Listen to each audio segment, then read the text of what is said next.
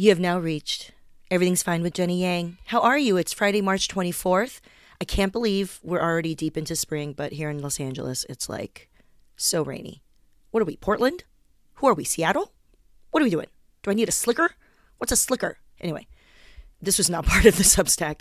So this post is called All the Things You Wish Your Parents Said to You. Watch Daniel Kwan's Oscar speech for Best Director. You will sob your face off.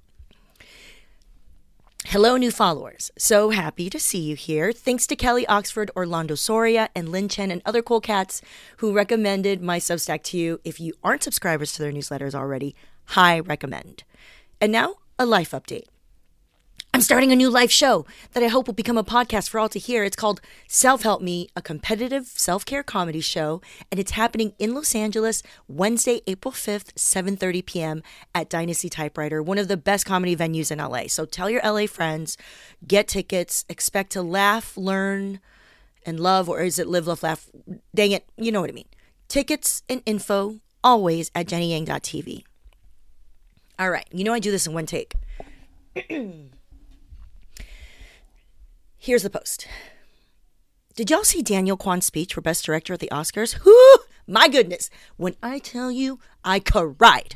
Kwan, the Asian half of the directing duo, the Daniels, accepted his Oscar for directing everywhere because everything everywhere all at once. E E A A O. E I I O. I don't know. By including a very special uh, special Lord by including a very special message to his son. And if you're not seeing this, I basically put a bunch of screenshots that give you the clip that's important. He says, My incredible son Geo, who rearranged my DNA every day. If you ever watched this, I hope you know that you should never have to live up to this standard. This is not normal. This is kind of crazy. I will love you no matter what. Okay. So I highly recommend that you watch his entire speech here. I linked it in the in the post, and then come back to me. I mean, I've cried while watching nearly all of the speeches given by the EEAAO crew during award season. Like, look up the speeches for their Golden Globes, their Indie Spirit Award wins. It's, whew. But this one got me. Okay, Kwan used a peak moment of his life on this massive world stage to tell his son that he doesn't expect his son to win an Oscar like him because um, he will love him no matter what? Who does that? Is this a new standard for successful, loving parents everywhere? Do our immigrant parents need to take notes? What are all the things you wish your parents said to you? Right? Like, think about that. This is for those of us who didn't get to hear what we needed to become emotionally healthy, well adjusted adults. I didn't want to keep all the money I spent on therapy, anyways, okay? It wasn't until well into my adulthood before I realized I could teach my parents to say the things I needed to hear, sometimes.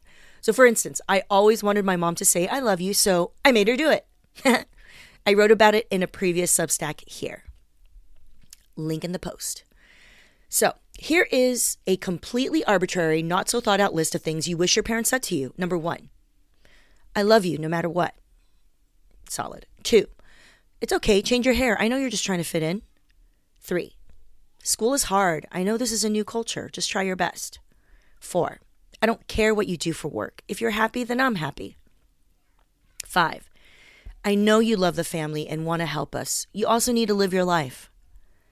Six, it's okay to relax sometimes. Don't feel bad about it.